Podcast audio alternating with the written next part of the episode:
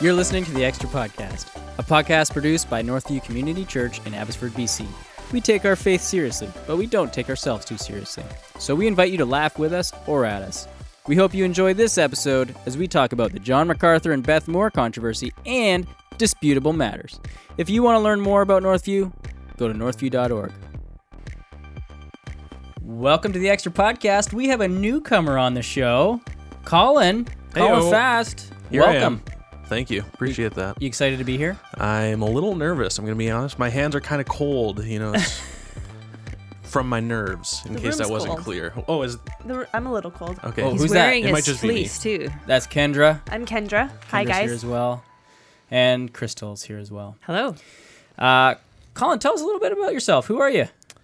It's a great question. Who am I? Uh, so I'm a pastoral intern, part of the Immerse program. If you've uh, been around Northview for a while, you've probably heard about that. But I work uh, with Darcy Kuhn in the community department. I oversee community groups. I also oversee our men's Bible study, which uh, don't out. tell Darcy, but that's kind of a highlight of my, my job around here. So So, in a f- later in December, I think we're doing an update on the Immerse program, um, telling the church more about it. But enlighten me, enlighten us. You work with Darcy, but you're also an immersed student, and I think Kendra, you are too, right? Yeah, I'm in the same program. So I work with Crystal Teves in discipleship department, um, but I'm also a student at the same time. We're working on our Masters of Divinity. Um, I'm in my fourth year, so you may have seen me around or heard me teaching. Um, and Colin, you're in your what? Second year? Third year? I'm You're in my your third year. Yeah. So Time how does flies that? when you're having fun, people. So how does that work? What happens at the end? What do you walk away with? How do Hopefully you a diploma. balance, How do you balance working at and for the church and also doing your education? What does that look like? Well, I, you know, I'm still waiting to see if anyone will graduate before me.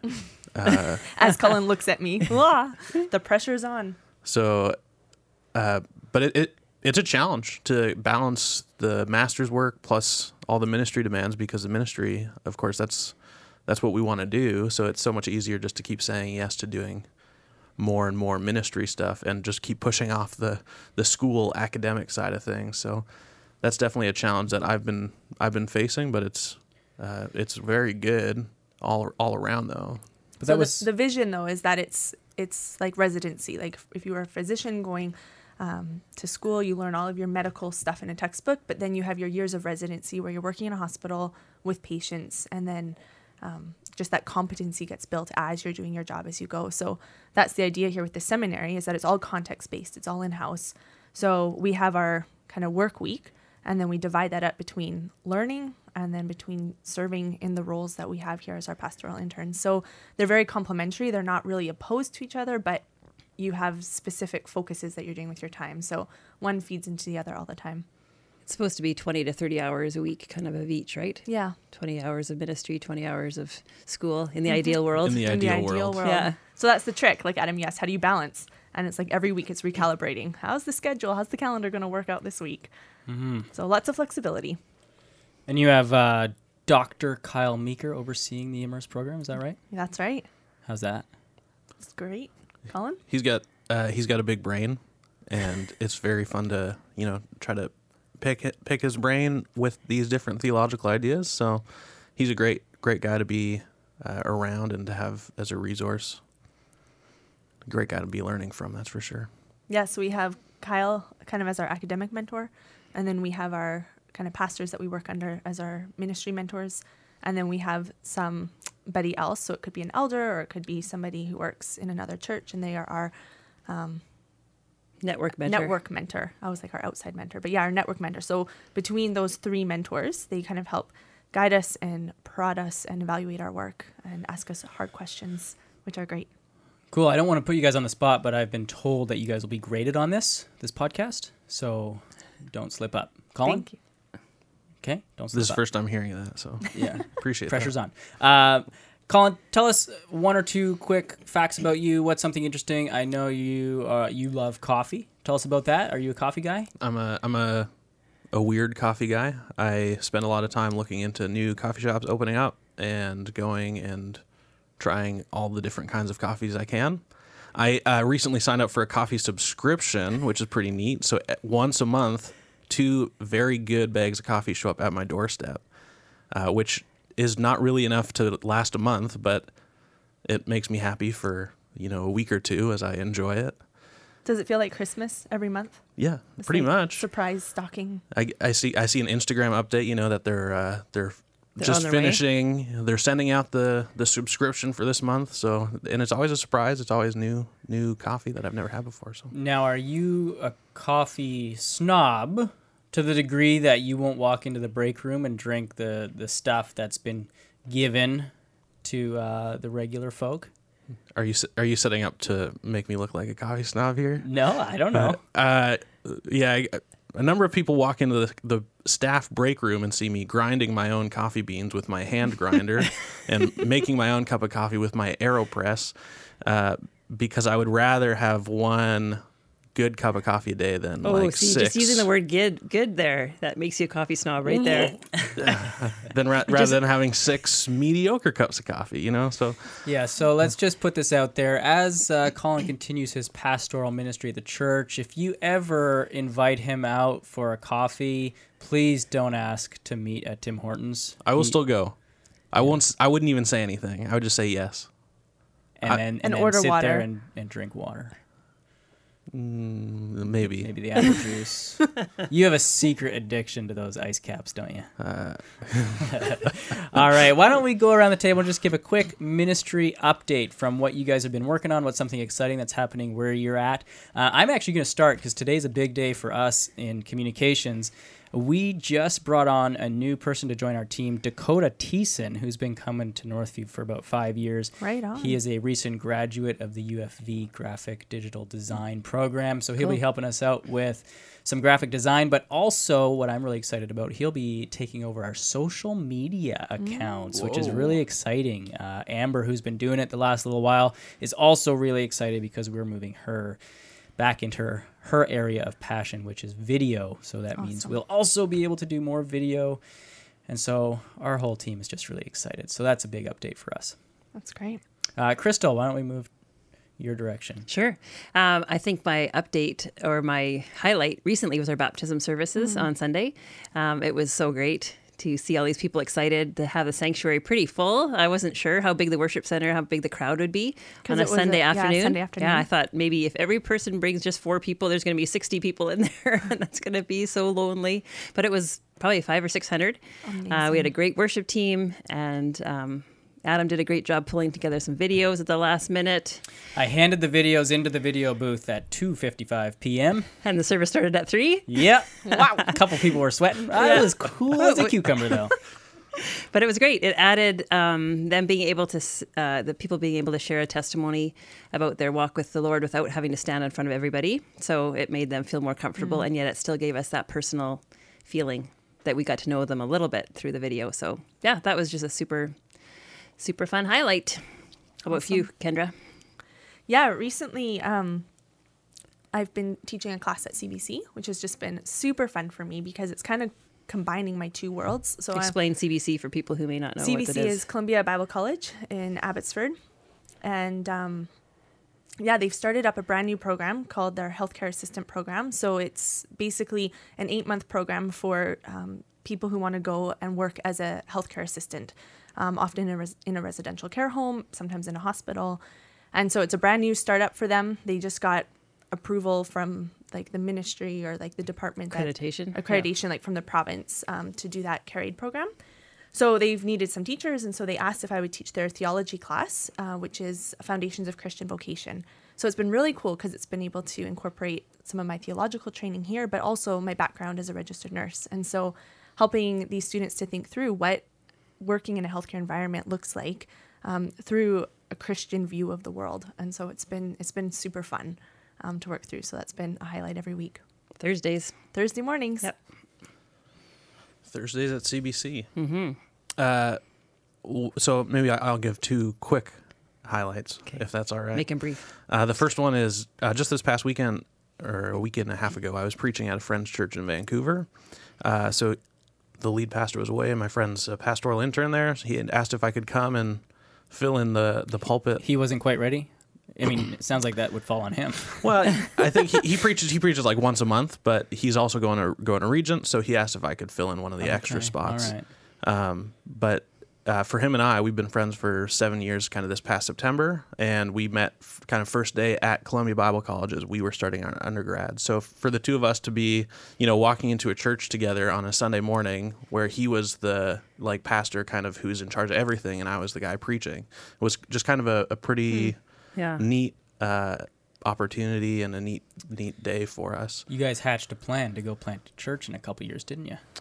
Uh, we talked about it, yeah, of course. Yeah. Well, hey, You- you Northview would you be gotta fully that point. supportive of Yeah, that. That's yeah. what we're doing here, right?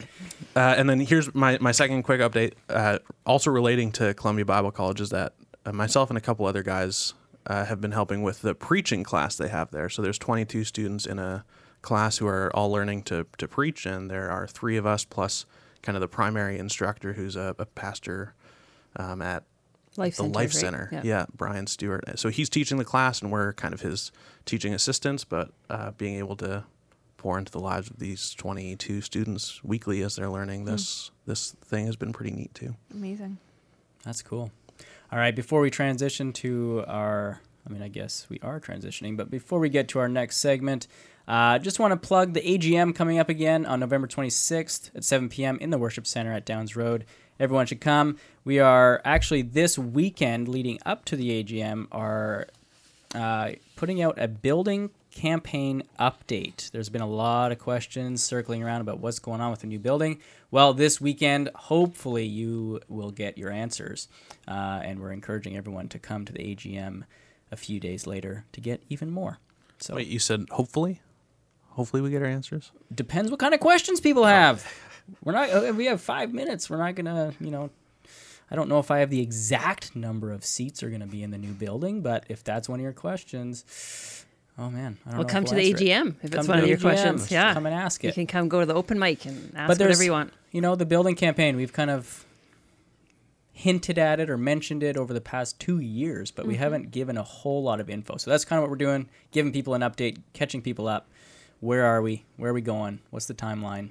Is it even happening? People are still asking that. It's so that's, happening. There you go. It's happening. So come to church and come to the AGM. Yep, Okay. that's that. All right. So this past weekend, Jeff preached a sermon on Romans 14, all about disputable matters. Uh, I just skimmed through that, you know, upstairs over the last hour as I was preparing for this, since I was busy uh, making baptism videos during that time. Um, so I'm gonna pass this one off. But uh, I, what I gleaned from the sermon was sort of the overview that you know Jeff's one of main Jeff's main points is how do we live in peace with one another when we disagree. And so he sort of had three main points. Number one, accept one another, sort of live at peace.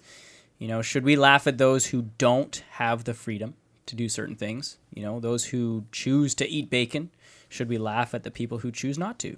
Or if those of us who choose to not drink alcohol or not drink coffee because there's caffeine in it, uh, should we judge those who do have the freedom? So there's sort of two sides there, and Jeff uh, dove into that. Point number two: worship your way.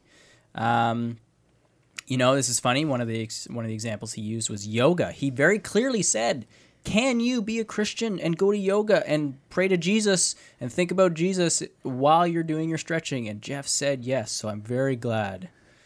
No, I'm not glad. I wish Ezra was here. I hmm. wish I wish Ezra was here because we all know he may not agree with that. That's a There, disputable I was matter. going to there say you that go. you would be witness to a dispute. Yep. Yep. Those two right there. And they are best of friends, and yet they do not see eye to eye on that, and they accept one another. So that's a great example right there. Now, point number three stay in your lane. It's not our job to judge those who have a different opinion on these disputable matters. Uh, he did make some exceptions as far as outside the church versus inside. You know, it's God's um, job to judge, especially those outside.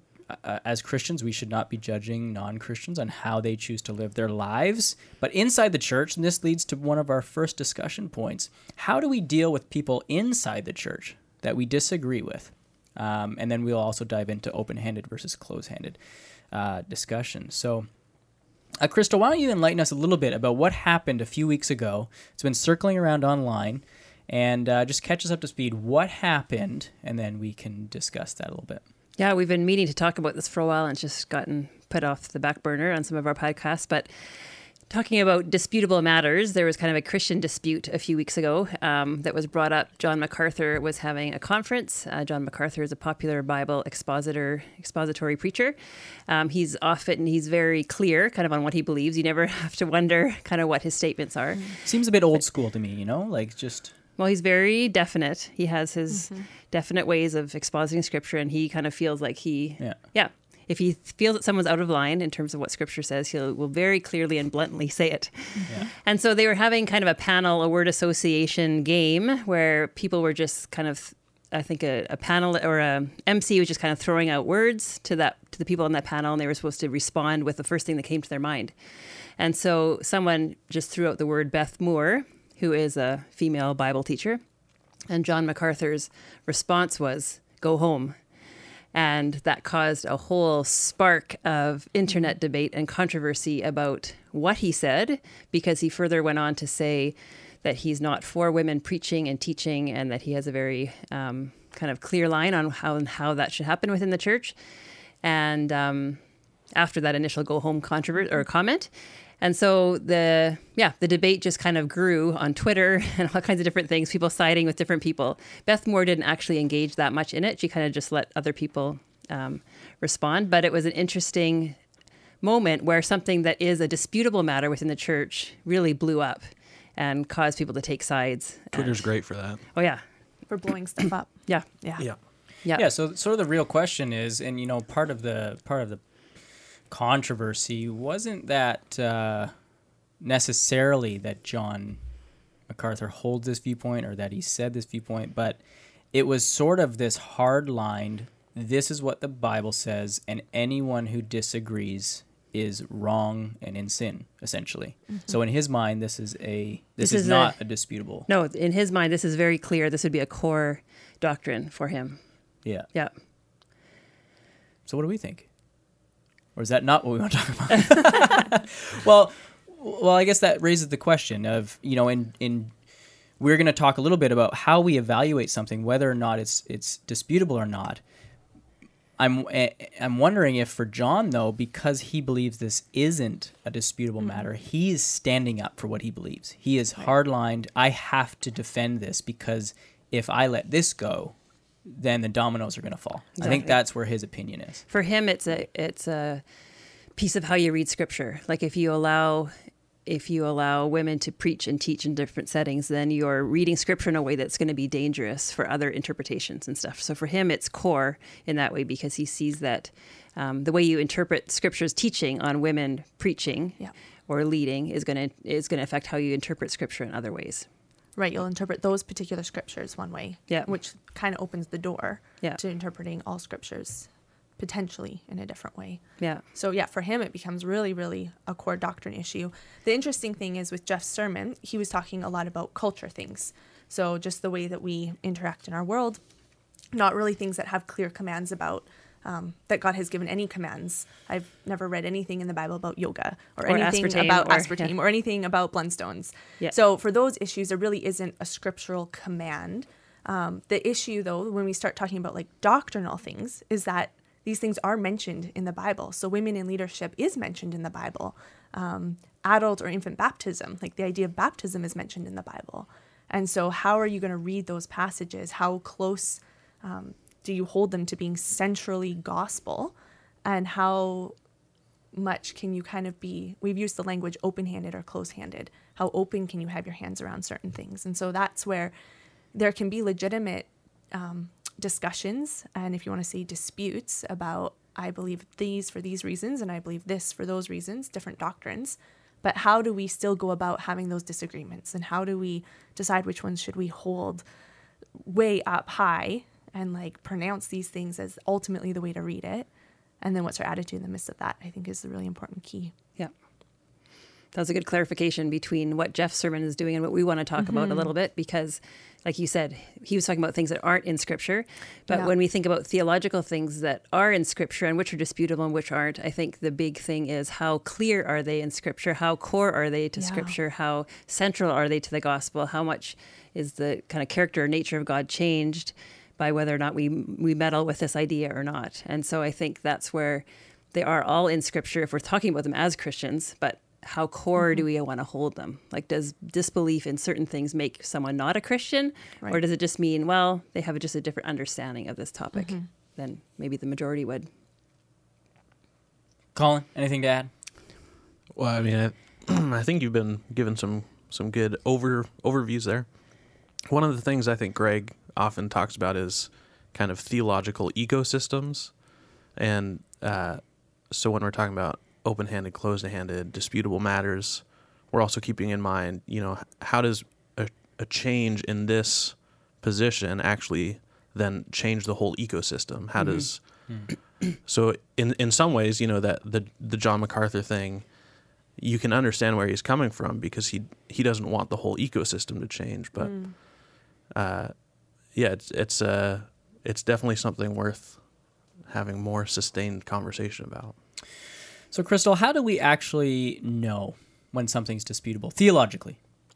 Where do we, you know, put our foot down, and where do we lift it? Okay, feet, hands. I don't know. Yeah, whatever Open the hand, metaphor is. hand, that- just, yeah, you yeah, know, where do we stand firm and open our hand? I don't know. yeah. How do It- we evaluate those? It's things? important for us to think through that because sometimes we're going to like fight tooth and nail with somebody over Yeah. something that really isn't a big deal. Right. And then we're going to let go of something that actually is a really big deal and we should be fighting for it. We can still fight civilly and you know kindly, but we still should be actually holding the ground. Like there is sometimes in the wake of like you know, you have the Reformation where there's all these wars and people killed each other over doctrine, or you have, you know, the uh, last generation before us, there was so many rules and legalism. Sometimes the extreme then is to go, okay, we don't want to just fight about anything. We just want to allow everything. We just want to be welcoming as a Christian community, but that's not good either. We have to have discernment. Yeah, I had was camping with a friend a couple years back, and um, she's Catholic and I'm Protestant, and so we were just talking about some of the differences. And she goes, "Kendra,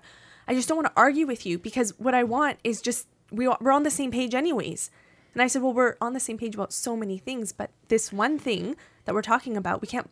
But we have totally opposite views, and I don't want to fight with you." But I think we really should discuss why we believe what we believe because I want to understand you and I hope you want to understand me. And so we ended up having hours of great conversation, not fighting, but real discussion about the different views um, that we were, the reasons why we held those views, why we interpreted scripture in a certain way. Yeah. So there's a great article that I would point you to if you're interested in this. It's uh, written by Justin Taylor. It's on the Gospel Coalition website, and I think we can probably link it to the information on our website about this podcast. It was published September 9th, 2015. And it just says, not all doctrines are at the same level, how to make some distinctions and determine a doctrine's importance. So basically, he gives us seven things that we should evaluate to decide whether something's open handed or close handed. And we can maybe go through uh, some of them as an example. But biblical clarity is it clear in the Bible? Uh, is it relevant to the character of God? Or does it, does it affect God's character or not, depending on what we believe? Is it relevant to the essence of the gospel? Um, how frequently does it come up? Like, there's a thing about baptizing the dead that comes up once in 1 Corinthians 15. Like, do we make a whole doctrine about that? We don't know what that means, right? How frequent is it? Right. Um, te- teach like a week long course on that Yeah. in your discipleship. Yeah, no, it No. sounds a little bit, yeah. Uh, does it affect other doctrines? You're talking about the ecosystem there, Colin, right? Does changing this doctrine or thinking through this affect something else? Um, the consensus among Christians in the past, like knowing what Christians have believed about this, uh, and then the effect that it has on personal and church life. So those seven things, if we think through, it can kind of help us see how core something is. If if something is, and we can do some examples maybe, but fitting all seven of those boxes as really important, then you think, well, this is a core doctrine. But if it's maybe only one or two of the boxes or some of them, then it's then it's really periphery, and we shouldn't really stress too much. Yeah. All right. Did you have something you want to add? Well, I was just going to say, like, so a list of seven things, but this can be so helpful when you are in discussions with your family members or, you know, chatting with your friends and being like, well, how much weight should I put on onto, like, we disagree on this issue, but how important is this issue for me actually to think through and to ask you questions about why you believe what you believe? Um, Especially if they're claiming to be a Christian, right? If they're not claiming to be a Christian and they have all kinds of opinions, well, it's one thing. But if they're saying, I am a Christian, but yet I don't believe Jesus is God, well, then Yeah. you might want to have a conversation about why, Yeah. right? like I have like some of my uncles um, have a really strong view on what you should do and what you shouldn't do on the Sabbath, on the Lord's Day. And so for them, I'm just like, you know what, this is kind of an open-handed issue, and it, it's okay. Like it doesn't need to be something that's a rift in our relationship. So I often don't engage them in conversations around the Sabbath and why they believe that and how can they defend it and how many times does it come up in Scripture. And I don't go through this list with them. You know, I've developed very strong opinions on what you can and cannot do on the Sabbath. Yeah. Uh, I developed these eight years ago when I got married, and uh, I started being asked to do lots and lots of chores on Sundays. Like so do I, the dishes. Yeah, yeah, lawn make maintenance, lunch. all that kind Sabbath, of stuff. no, I can't. you know what? I can't even walk three feet because technically that's work. So, oh yeah, you know. Nothing happens at the old house on the Sabbath. I'm wondering if your Baby uncles, diapers don't get know- changed. No, no, nothing. So yeah. Yep. there's always lots on TV though. it's a joke, guys. Ah, But that's not to say that these things then don't matter. Like uh, the class that I was teaching a couple weeks back, the issue of rest came up. And so we ended up, there was a student in the class who had a different view of what Sabbath looked like than I did. And so we were able to, in an academic setting, like, this is an important issue for us to press because we were wanting to intellectually understand this. And so it being disputable or open handed doesn't mean it's not important. It just means how close and how, How important How is it that we all need to- agree on the same Yeah. thing, right? yeah. Yeah, and so that brings up a good point. I mean, especially for inside the church, you know, the more we talk to our friends and go our separate ways and start to engage with one another about what we believe. I mean, Bible school was a big one for that. It's where a lot of those discussions happen. But, you know, there are so many different churches uh, uh, today, all Christian churches that have really emphasized certain things Yeah. and and some of them are all about community. They're less about sticking strong to preaching deep theology, but they just want everyone to feel comfortable.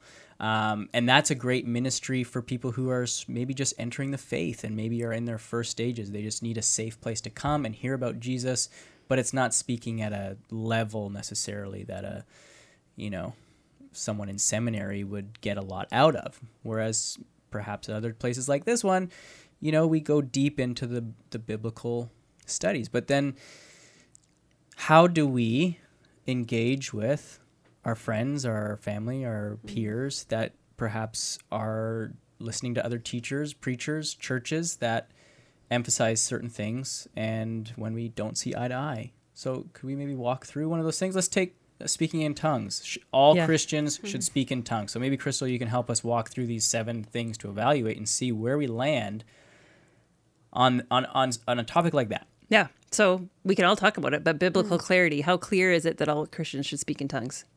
What would you guys say? What would you pull for if someone said that? Yeah, I mean, I'd go to First Corinthians, where it talks about this idea of speaking in tongues, and Paul's very clear that when he goes through the list of um, like spiritual gifts, it's one of, and then he asks the rhetorical question, "Do all speak in tongues?" And so as you just read through, it's like, well, it's not clear that everyone has to. It's actually more clear that some do and some don't, and it comes up only a couple times in in the epistles. It's not all throughout the New Testament, so it's not what like cement clear. It's not like s- rock solid there. Yeah. Yeah. Uh, so maybe on the other side of the argument, people will, you know, point to something like Acts 2, Yeah. Mm-hmm. where the in Acts 1, Jesus says, you know, I'm going to go, but the Spirit's going to come. And then Acts 2, the Spirit descends upon the apostles and then they start speaking in tongues. You know, so there's this one example mm-hmm. That people will then look to and say, see, this is This is this what, is this the is normative. Yeah. Yeah. Mm-hmm. This is the way it should be. Yeah. So that's one of the seven. So we kind of have a bit of a mixed, right? Mm-hmm. You have that this is what happens when the Spirit comes, but then you also have First Corinthians saying not all speak in tongues. So when you think about biblical clarity, it's Yep. it's there, but it's not necessarily clear. Second thing, relevance to the character of God. How clear, how relevant is it to the character of God that everyone speak in tongues? Our silence, I think, is the answer. it doesn't. It doesn't really It impact, doesn't impact who how God we think. is. Yeah. When God shows up, to people, or even speaks to Moses through Mm. the burning bush. Is he speaking in tongues or is he speaking Moses' language? Right. Depends. Well, I and this is the whole thing. What's a tongue? Is it So, like in Acts 2, it was relevant to the mission Yeah. in the sense that they got the Spirit. And so they could speak in all the languages of the Yeah. people who were there, right? But it doesn't wasn't relevant to the character of God in terms of an ongoing. and us being able to speak in Yeah. tongues isn't relevant to the character of God. Yeah. Like God will speak and act how he does, but if we're saying that if I can't speak in tongues, that's going to change the way that God can interact with humanity or Or change the view of his essence of, who he is as his character, like it it doesn't work that way. Uh, so I was actually teaching the our Thursday theology class about the baptism of Spirit and filling with the Spirit uh, like a week and a half ago, and so of course in this situation, tongues is kind of the the conversation that you need to be having because there are certain Christian traditions, more often Pentecostal traditions, where the sign that you have been baptized with the Spirit is that you have tongues. Yeah. And so, uh, well, on the face of it, it doesn't seem like it might affect our- understanding of the character of God. But all of a sudden, now that I'm thinking about it, it it does kind of distinguish the the persons of God. You know, we believe one God, three persons, Father, Son, Spirit. And so, if we're saying that you can have Jesus at one point, you can believe in Jesus and be unified with Jesus, but not have the Spirit, I'm not sure if that's like a line of thinking we want to go down, just theologically. But you're saying that some people would say evidence of the Spirit is speaking in tongues. Right. Do we have other s- things that are evidence of the Spirit in Scripture other than speaking in tongues? Do we? Yeah. Oh, yeah. Lots of Yeah, things, right? course. So it's not the only mark Yeah. of being Spirit filled. Can Yeah. I can I just ask a question? Has anyone ever met someone who's been blessed with the gift of interpreting tongues? Because we don't talk about that a lot, but it's pretty Mm. clear that if some if people are speaking in tongues, there should be an interpreter there. If the tongues are being spoken in the public gathering, Yeah. yeah. if it's private in your home, then Like, I don't And this remember is scripture. This is talking actually about the just a, need for an le- a legitimate question. Like Yeah. in Pentecostal circles, at worship gatherings or whatever, like how is it normal to have interpreters and like saying, "Oh, this is what they're saying," or is I don't that think so. is that not even? I, I mean, I I've never been in a, in that kind of situation, so I I don't have firsthand experience of even ever hearing anyone speak in tongues personally. Yeah, I lived in when I lived in Switzerland f- uh, for a year. I went to a more um, charismatic, probably Pentecostal um, church, and they were speaking in tongues all the time in French. So to me, everything was a tongue. um, but you can tell, right, when all of a sudden it seems like there's more of a spiritual element, and um, yeah. But there was never in my church setting there for one year. There was never an interpreter who would say in French, "This is actually what this person is saying to all of us." Which is what But that's Paul's just- commands in 1 yeah. Corinthians 14 are that we Yeah. should have. Yeah. Um, in terms of biblical frequency and significance, how often is it taught? Well, we have an Acts Yeah, and in then First Corinthians, and that's it, right? So when you think of the fact that Paul wrote letters to all these other churches, Galatians, Ephesians, Philippians, Colossians, all of his Yeah. pastoral epistles, Hebrews, James, and none of them mention speaking in tongues, it seems a little bit more periphery, right? It was one church that was dealing with this issue. Yeah. So There's the issue of unity and Yeah. brotherly love that comes up in almost every epistle. Yeah, and people being gifted for the work and Yeah. the importance of core doctrine, all that kind of stuff. Consensus among Christians, past and present. How how consistent has it been been the belief of speaking in tongues? Do you know from your research, Colin? Church history. Yeah. Mm. Did you Did teach on that Martin at Luther theology class? in? I did not really look into the historical theology side. I don't of even know if Martin Luther wrote about speaking in tongues. I think it really became a big thing after the Pentecostal movement, like early 1900s. Yeah. Yeah, the 1900s. think until then, it wasn't really a big. There would have been like little fringe groups, maybe within the Christian church, that might have had some experience with it. But in terms of, it wasn't a mainstream thing. so kind of the last hundred years Yeah. of our history instead of 2,000 years of church history. Yeah, Yeah. Yeah. Uh, sorry, I'm I'm just thinking back. So last year I was at ETS, the Oh, yeah, conference that that's the right. pastors are at this Yeah. week, yeah. Spoiler alert. and Yeah. uh, oh, I never said that. No. Yeah. Oh, that's yeah. it. Yeah. Do we need to put that in? Yeah, Jeff's not here. He preached the sermon. He's not here because he's at he's in San Diego with almost all the other pastors around here. It's a very empty office right now. yeah, for the you just said ETS, the Yeah, Evangelical Theological Society. and they have an annual meeting where really smart people come and present their research and theses mm-hmm. theses Yeah. on different topics, and they basically sit there and listen to lectures. Or And debates. My our It's- yeah. theory is that they just end up going to the beach when they're in San Diego. Yeah. Yeah. So last year was in Denver, so beach wasn't really the option, and it was November, so you wanted to be inside because it's cold. Uh, but one of the sessions that I went to was about spiritual gifts and speaking in tongues, and uh, it seemed like whether you believed that speaking in tongues was a gift that we would still have today, uh, most people on both sides of the argument agreed that kind of after the second, third, fourth century BC or fourth century AD, uh, there isn't a ton of historical background on like record. yeah on or a record of, of people speaking in tongues and, in gatherings that kind of thing so mm. Until more recent. yeah Yeah. un- until about mm. the 1900s Yeah. yeah So then when you look, like just even applying some of these five or seven questions to something like speaking in tongues, it helps you clarify, okay, this is, it's mm. fine. There's nothing against it. Scripture doesn't say don't speak in tongues. And Paul even says, I speak in tongues and it's great. Yep. But it doesn't, it's not a core thing. You don't have to make it like it's not, if somebody believes something differently than you about this, it doesn't really matter. It's disputable. So, by walking through these seven things to evaluate, which again is from Justin Taylor's blog that we will hopefully link in our show notes or somewhere, September 29th, 2015. Uh, it's titled Not All Doctrines Are at the Same Level How to Make Some Distinctions and Determine a Doctrine's Importance.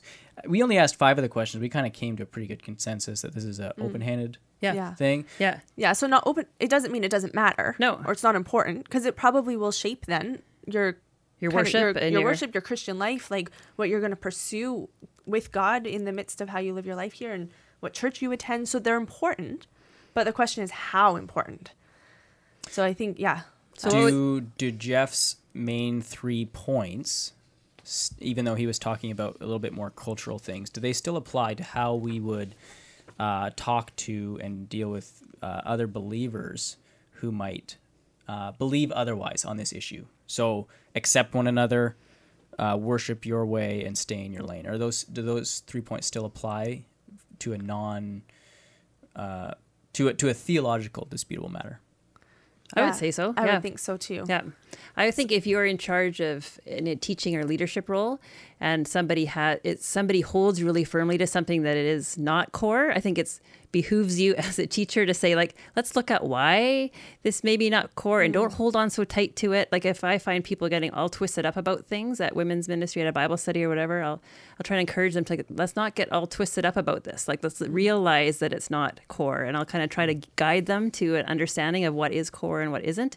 But at the same time I don't want to be disdainful to them or get all upset or angry, right? One of the th- key things I look for in leaders um, around our tables, because we have table discussion leaders, is are these people who are leading comfortable with the fact that other people at their table may have different different ideas on things or is that going to really bother them like some people get so mad when someone talks about seven day creationism versus not or end times things or the women in ministry like they can't actually handle discussions with mm-hmm. somebody that holds a different opinion and if somebody is like that i find it hard to put them into leadership because i think they're not really like a safe person Yeah. for those because you need to be able to honestly debate these things and come to scriptural understanding and think through them and talk through them without feeling like you're getting a- attacked Yeah. because if somebody holds them so tight then it can be just threatening everyone else just shuts down because you don't you don't want to actually examine scripture for what it's what it's saying Yeah. So once you've kind of gone through the those questions yeah. and you realize, okay, well, this isn't a core issue, so we can have different viewpoints. I think that whole idea of am I going to condemn someone? Like,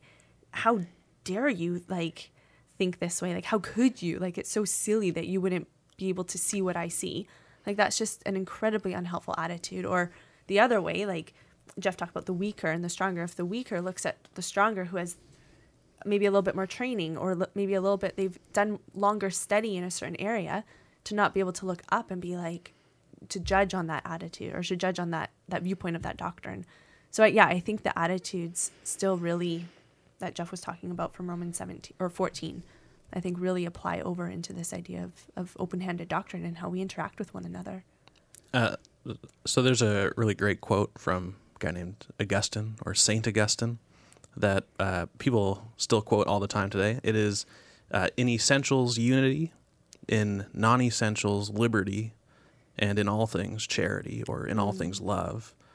And I think that's that seems to be mm. kind of a, a, a summary of pretty much everything that we've been talking about at this point. Is that mm. Colin, you know, in my brain for the last couple minutes, I was thinking about how are we going to wrap this up. I think You that know, did what's it. our Yeah. main? That's it. What's the one main takeaway we can all walk away with? And I think you were just, you That's know, why on we that have Colin wavelength. around, yeah. You know, Colin is a he's a reader. He's a, true. he's a tweeter. That's Are you- also Are you a tweeter or are you a reader of tweets? uh, I read more tweets than I tweet myself, but I, I've I've been known to tweet. Because we've been throwing around the idea of uh, bringing in some sort of segment here where we talk about tweets that we either really like from the previous week or don't understand, and and it came up that we should really ask Colin to. I'm your I'm on your guy for that one. Yeah, All right, that's, for awesome. sure. Sounds good. So coming up next week, Colin will be here with his favorite tweets. All right. Any last words, guys, about this topic or anything that you uh, didn't get a chance to say? Nope. Not That's great. Uh, Colin, you have an announcement for us. What's coming up? Oh yeah. Uh, so this year on the April, what's it? April fourth? three, fourth, third, fourth, and fifth, we are having a men's retreat at Rock Ridge, uh, which I don't actually know where that is. Back but, to Rock Ridge. but it's a apparently it's a nice place. Very Beautiful. nice. Quite lovely. Uh, We were there for the women's retreat last year, so Mm-hmm. the men's Yep, retreat was there Yeah. several years ago, a couple years ago. yeah, with Brian Hurlbutt. We don't have Brian Oh, Hurlbutt man. coming this year. He's so Uh, good. but we are going to be talking about Knowing God, which is uh, uh, the title of a very famous J.I. Packer book, Mm-hmm. which is, I would say, uh, one of the best books for not for kind of your average person to read to understand more about who God is. Uh, but we're going to be using that theme uh, to kind of guide our weekend with Ezra coming to to preach to us, and uh, the rest of the time will be nice and I don't know relaxing. What do you do at, at Rock Ridge? I heard there's a zip line. There's a There's zip a line. zip line. hiking. There's basketball courts, floor hockey. The So pool probably pool? won't be open in April. oh, it's April. It might Yeah. be. Yeah. So all kinds of fun possibilities. Yeah, and fun f- story from food, good Rock food. Ridge 2 years ago. Brian Hurlbutt, Hurlbutt was there preaching, and he was also selling his book, very dense theological Tasty book, Jesus. Tasty Jesus, which had a really crazy long subtitle with a lot of words that I didn't understand. And uh, and Andy Steiger was also promoting his book, and whoever was emceeing, I think it was Greg Harris or someone, uh, had this ongoing joke about whose book was better. And uh, I don't know how it all went. They ended up making some sort of bet or something over the weekend where the loser would have to burn their, Their book, book, yeah. Aye. over the fire. That's a, And Andy was pride. game for this, and Brian was kind of thrown into this game that he didn't really enjoy, and he ended up losing. And whoever it was, Greg or whoever, literally made him go to the fire and throw his book on it and watch it burn. And it was so uncomfortable. Brian, if you're listening, which you're not, we are so sorry. I uh, that was so terrible. Welcome to Northview. hospitality Yeah, at its that's finest. All right, so if you want to be uh, privy to some of those shenanigans, come to the men's retreat uh, in April. All right, thanks for listening, guys. Have a good week.